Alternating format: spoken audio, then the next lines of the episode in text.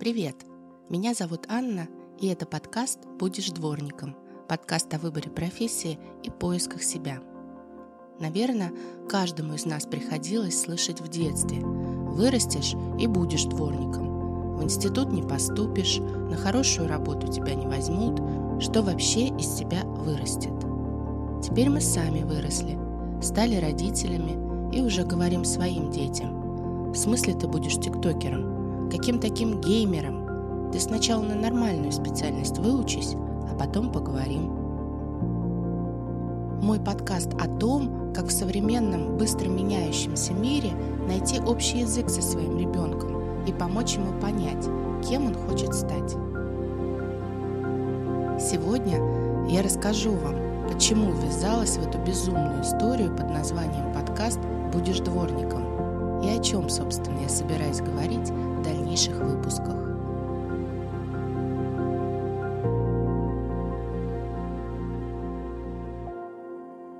Я заканчивала восьмой класс. Хорошо училась, ходила в музыкальную школу, друзья, двор, казаки-разбойники. Нормальное такое детство. И тут в моей жизни появился папа. Не то чтобы он исчезал, нет, он всегда был со мной, просто тот момент его внезапного появления я хорошо запомнила. Он распахнул дверь в мою комнату и сказал «Будешь финансистом, я договорился». Минутка занудства.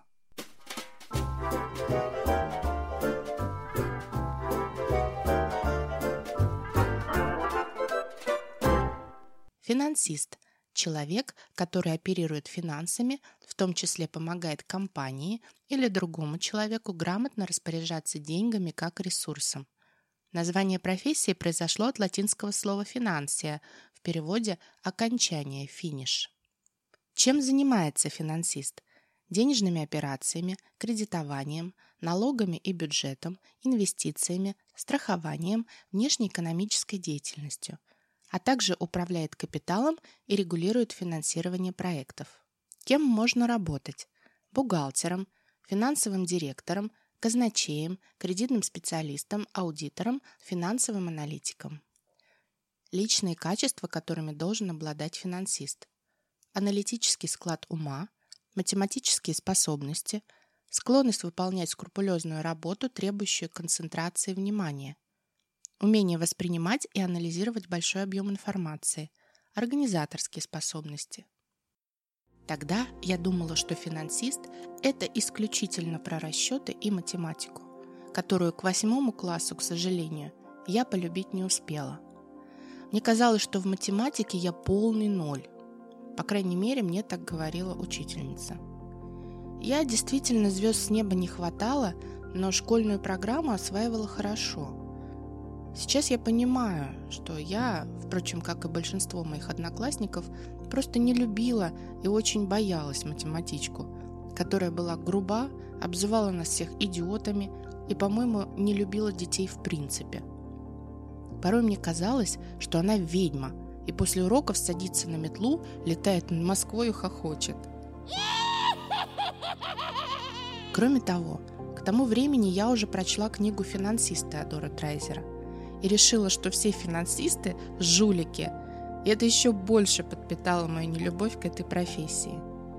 Кстати, о чтении. Читала я много и с удовольствием. Родители часто вылавливали меня ночью с фонарем и книжкой под одеялом. Все книги были исписаны заметками и примечаниями. Не мудрено, что литература, история, обществознание были моими любимыми предметами. В общем, я считала себя явным гуманитарием. Стереотипы в самоопределении детей.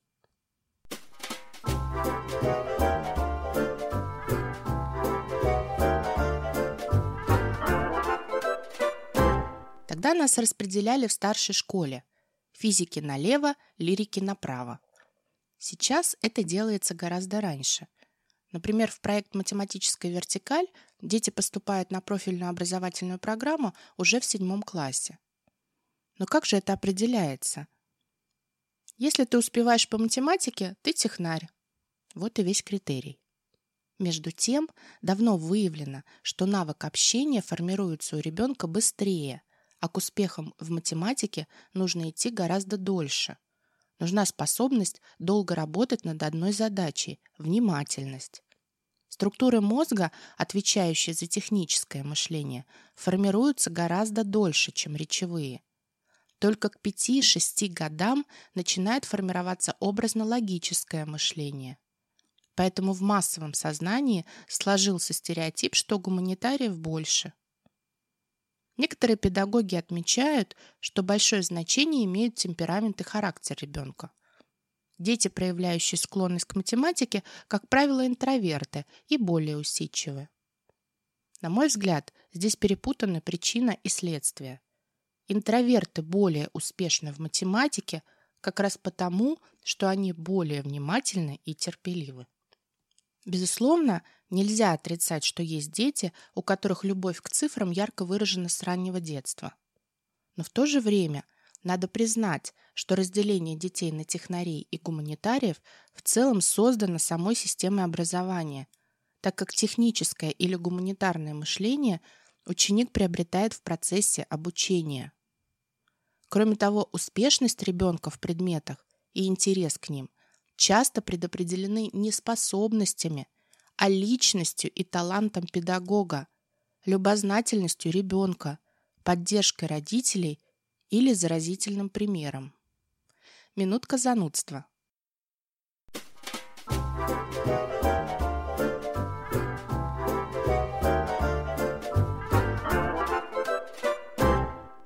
Еще в 1959 году британский химик и писатель Чарльз Сноу, выступая с лекцией в Кембридже, высказал мысль, что разделение общества на две культуры, научную и гуманитарную, по своей сути противоестественно.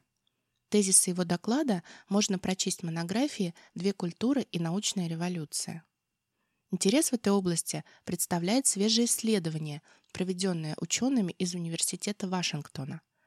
Результаты его можно прочесть в статье на сайте журнала Scientific Reports от 2 марта 2020 года.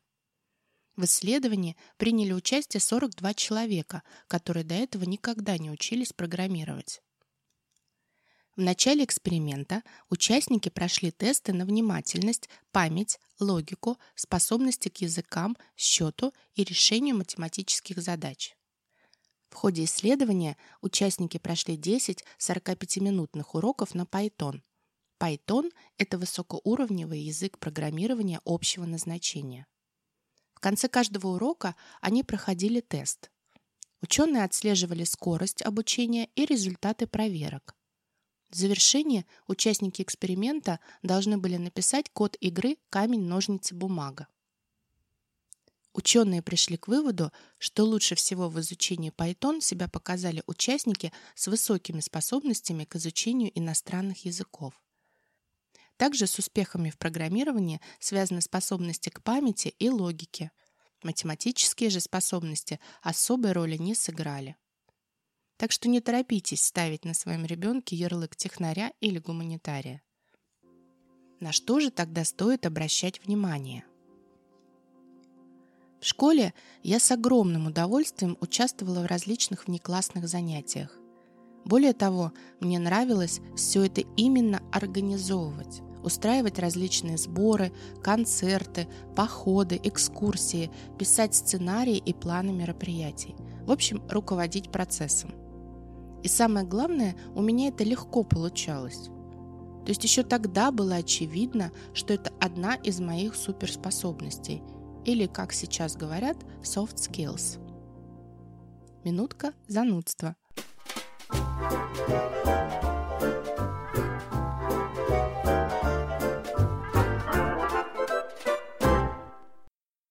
Soft skills в переводе с английского «гибкие навыки». Иногда переводят буквально «мягкие навыки». В них входит много умений, не связанных с непосредственной профессией, но без которых построить карьеру или вести свое дело весьма проблематично. Это умение вести переговоры и договариваться, организовывать командную работу, применять творческий подход, спокойно переносить длительный стресс, способность учиться и адаптироваться к изменениям. Так вот, я не рвалась в лидеры. Люди вокруг сами назначали меня руководителем или неким связующим звеном в коллективе. С возрастом эта моя способность только усиливалась. Помню, в институте я организовала театральный кружок, в котором мы поставили «Одиссею». «Одиссею», представляете? В ней очень много персонажей и сцен, и людей не хватало. Каким-то образом мне удалось привлечь почти всех, даже совсем не заинтересованных в спектакле студентов. Одиссей, от жены, от детей, Одиссей, Одиссей, Одиссей, милый Одиссей. Шла бы ты домой, Пенелопа. Кто-то шил костюмы, кто-то рисовал декорации, делал свет. Роли тоже все разобрали. Потом еще выбирали себе роль побольше. Позже я неоднократно организовывала Дни студентов, КВН и другие мероприятия. После окончания института, уже работая юристом, я возвращалась в свою школу и по просьбе учителей помогала ребятам проводить выпускные, и мы довольно-таки хорошо ладили. Кстати, эмпатия – это тоже мой soft skill. Я интуитивно считываю эмоции людей в коллективе, и в большинстве случаев это помогает избегать конфликтов и наладить коммуникацию. Я все это рассказываю не для того, чтобы похвастаться, какая я замечательная. Просто оглядываясь назад, я понимаю, что уже тогда, в мои 12-13 лет, было понятно, что коммуницировать, организовывать людей, держать аудиторию, отдавать в нее энергию и эмоции – это все мое – и, собственно, сейчас это все то, чем я занимаюсь на любой своей работе. А все, что связано с расчетами и формулами, внимательностью, терпением и выдержкой, мне до сих пор дается с трудом. Я предпочитаю делегировать это людям, у которых эти навыки развиты лучше. Также я не переношу конфликты. В большинстве случаев я не вступаю в конкуренцию и не борюсь за место под солнцем. Я не тот человек, который будет продумывать стратегию войны. В конечном счете я ухожу из конфликтной ситуации, даже если это сулит большими потерями. В общем, конфликты и стрессоустойчивость – это не мой конек. Но ведь есть более толстокожие люди, которые наоборот, без борьбы не могут. Конкуренция мотивирует их на достижение результата – Такие люди легко переносят конфликты и весьма стрессоустойчивы. Все это ни хорошо, ни плохо. Это качество человека. И это тоже про себя надо понимать при выборе будущей профессии. Поэтому первое, что мы можем сделать для своего ребенка, это наблюдать за ним. Когда проявляются и как развиваются его способности. К чему у него есть интерес, как этот интерес меняется со взрослением. А также важно учить ребенка наблюдать за собой. Алло! Алло! Психиатрическая больница! Да, это сейчас звучит странно. Вы мне можете возразить, что вы и так наблюдаете за своими детьми, ведь вы с ними живете и проводите много времени. Если задуматься, это не совсем так – мы бываем часто заняты, отвлечены, у нас много проблем и переживаний. А еще, как бы ужасно это ни звучало, мы привыкаем друг к другу и порой не замечаем тревог своих близких. Когда мой сын Кирилл 12 лет начал вести дневник наблюдений и рассказывал мне о том, что у него получается, его наблюдения несколько отличались от того, что вижу в нем я. Полезные инструменты –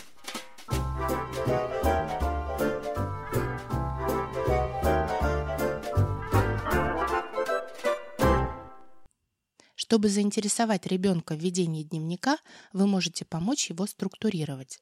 Например, завести рубрики «Чем полезен был день?», «Что нравилось и не нравилось делать?». Пофантазируйте вместе со своим ребенком. Еще лучше распечатать много тематических картинок и сделать скетчбук.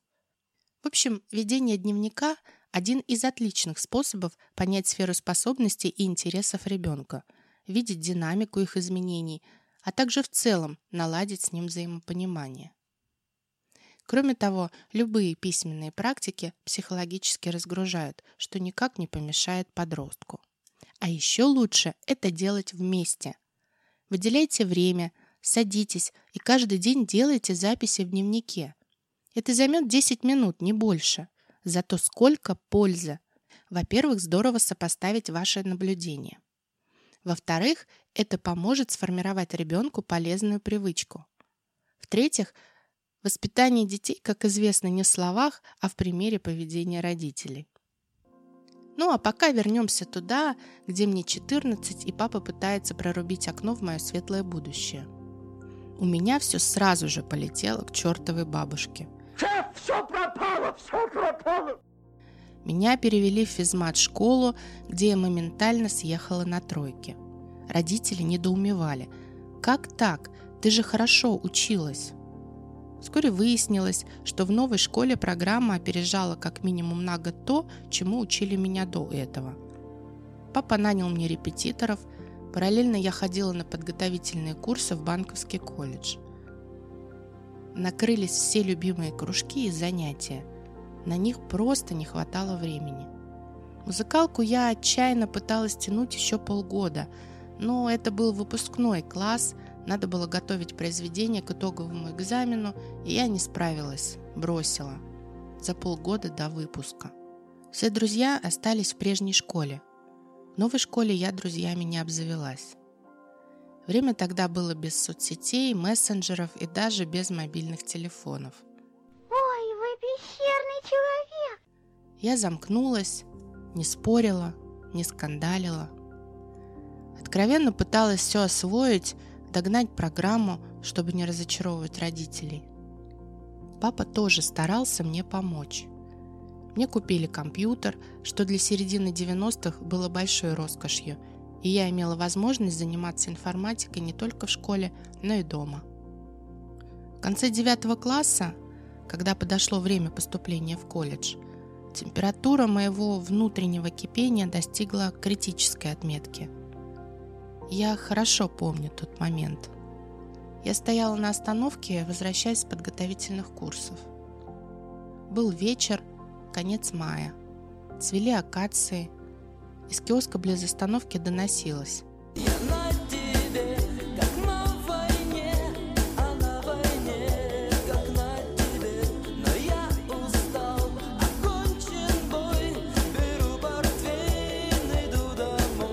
Через неделю на вступительном экзамене по математике я просто сдала пустой лист. Мне стало плевать на все приложенные усилия, вложения родителей и даже на страхи их разочаровать.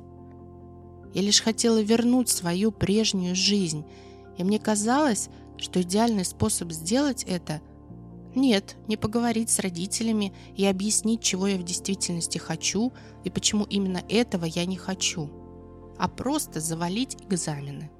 Свободу попугаям! Свободу попугаям! Я ожидала скандала. Но скандала не последовало. Папа сказал, делай что хочешь, будешь дворником. Как же я была счастлива. Я была рада подметать улицы, мыть полы в подъездах, собирать мусор на улице, лишь бы больше никогда не слышать это страшное слово «финансист». К слову, в дальнейшем мудрая жизнь мне все-таки объяснила, что финансист – это не так страшно, как я предполагала, когда была подростком. Я много лет работала в банках и так или иначе была связана с финансами – более того, я даже получила дополнительное образование в сфере финансового мониторинга и вполне себе не умерла. Я, конечно, не смогла долго заниматься финансовым мониторингом, мне было невыносимо скучно, и я все время пыталась эти обязанности с себя сбагрить. Но в итоге полученные знания позволили мне продвигаться по карьерной лестнице и в дальнейшем, в том числе, руководить людьми, которые непосредственно занимались финансами. С тех пор прошло много лет. У меня появились и уже подросли свои дети. И вот недавно я стала замечать, что я буквально становлюсь моим папой. И что папа в моей истории как умел старался быть положительным героем. И вот пришло мое время. И я сейчас тоже, как умею, стараюсь быть положительным героем в истории моих детей. Кирилл учится в шестом классе и недавно стал съезжать по всем предметам. Даже по музыке и труду умудрился трояков нахватать. Я стала разбираться, что происходит. Как порядочная мать, я начала проводить с ним воспитательные беседы о необходимости учиться. Характер надо воспитывать. Настоящий мальчик должен иметь волю, презирать опасности, бороться с трудностями. Как-то мы шли у нас во дворе и обсуждали полученную сыном пару за невыполненную домашку по математике. В это время дворник пытался расчистить снежные завалы. Мы поздоровались с ним и пошли дальше. И я очень злилась. Ну, домашку-то уж можно сделать. И совершенно внезапно для себя выпалила сыну. Будешь так учиться, будешь дворником вон лопатой махать. Круг замкнулся. Здесь психологи могли бы сказать, что все логично. Мы в воспитании своих детей повторяем родительские сценарии. Может быть, так и есть, но речь в моем подкасте будет идти не об этом. Сейчас я очень хорошо понимаю своего папу. Я вижу много похожих историй вокруг. Мы все хотим добра и светлого будущего своим детям, но иногда мы просто не умеем правильно хотеть им добра. Это одна из основных причин, по которой я стала записывать подкаст. Весь мой опыт показывает, что решить, кем стать, невозможно одномоментно. Это долгая внутренняя работа и дорога, которую проходит человек, начиная с раннего возраста, иногда до преклонных лет. И у этой дороги множество ответвлений, опасностей, преград и испытаний.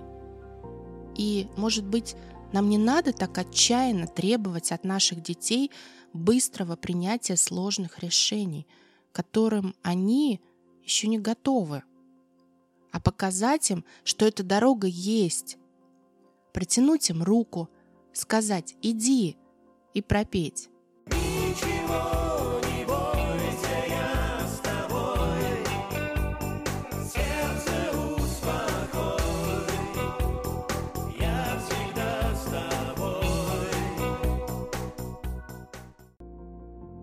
Думаю, это лучшее, что мы можем для них сделать. Слову, Кирилл не растерялся и сказал мне тогда, ну и чё, нормальная работа.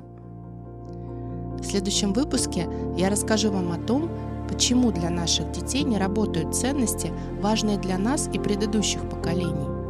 И почему при выборе профессии у нынешних подростков сначала нравится и свобода, а потом уже деньги – также расскажу вам историю одного молодого человека, который превратил свое увлечение в профессию. Подкаст выходит раз в неделю по пятницам. Буду рада вашим оценкам и отзывам. Подписывайтесь, делитесь вашими мыслями и идеями. Пишите мне на mail alexannalist.ru либо через Facebook или Instagram. Ссылки на соцсети и почту есть в описании подкаста. Расскажите свою историю поиска себя и станьте героем одного из следующих выпусков. Желаю вам теплой недели и до встречи!